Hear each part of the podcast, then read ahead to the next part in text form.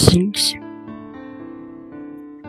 天空中星星的一生开始于由气体和尘物质构成的云团及星云。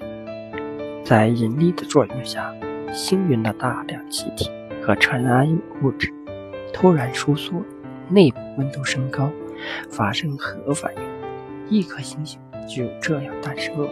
星星和太阳一样，中心不停发生着核反应，核心释放着能量，通过对流和辐射向外传递，热量又以光和热的形式释放出来。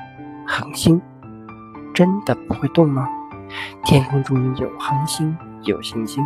恒星是像太阳那样的星星，行星是像月亮那样绕着另一个星体转的星星。那么恒星真的不移动吗？当然不是，恒星也在运动，只是它运动得很慢，又离我们很遥远，我们看不出来。星系、恒星、行星、尘埃和气体等组成的集团称作星系。